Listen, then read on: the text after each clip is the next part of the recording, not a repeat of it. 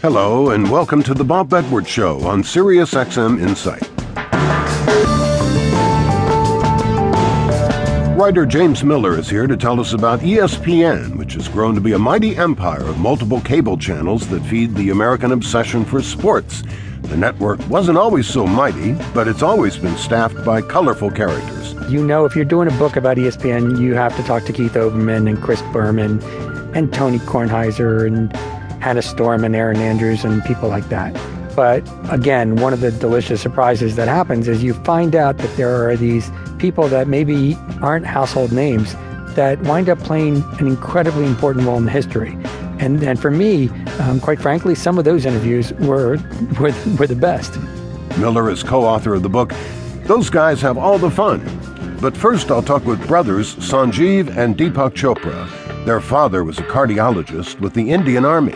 They came to America two years apart to practice medicine here, and while taking different career paths, both have enjoyed enormous success. I actually knew I was going to be a, a liver specialist when I was in medical school.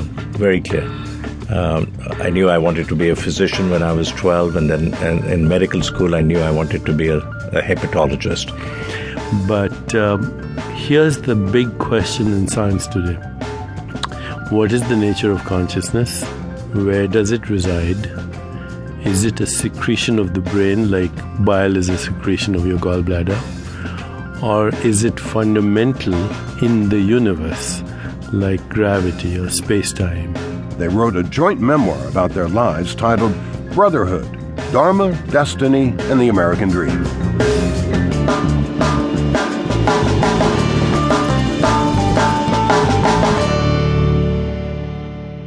As children, brothers are playmates, sometimes even best friends. Age often brings competitiveness and a certain emotional distance as each brother finds his own way in the world. Deepak and Sanjiv Chopra have remained close throughout their lives, carrying on the family business of medicine, though using very different approaches. Deepak is the older and more famous brother. He's written scores of books, many of them bestsellers, and his career has mixed traditional medical training with so-called alternative approaches that incorporate spirituality and the mind-body connection.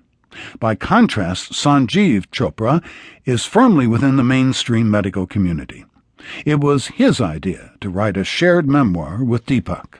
I had the idea because uh, we had a really enchanting childhood. Uh, our parents were amazing individuals. Our father was a physician, a professor of medicine, a gifted cardiologist, a dean, and a saint.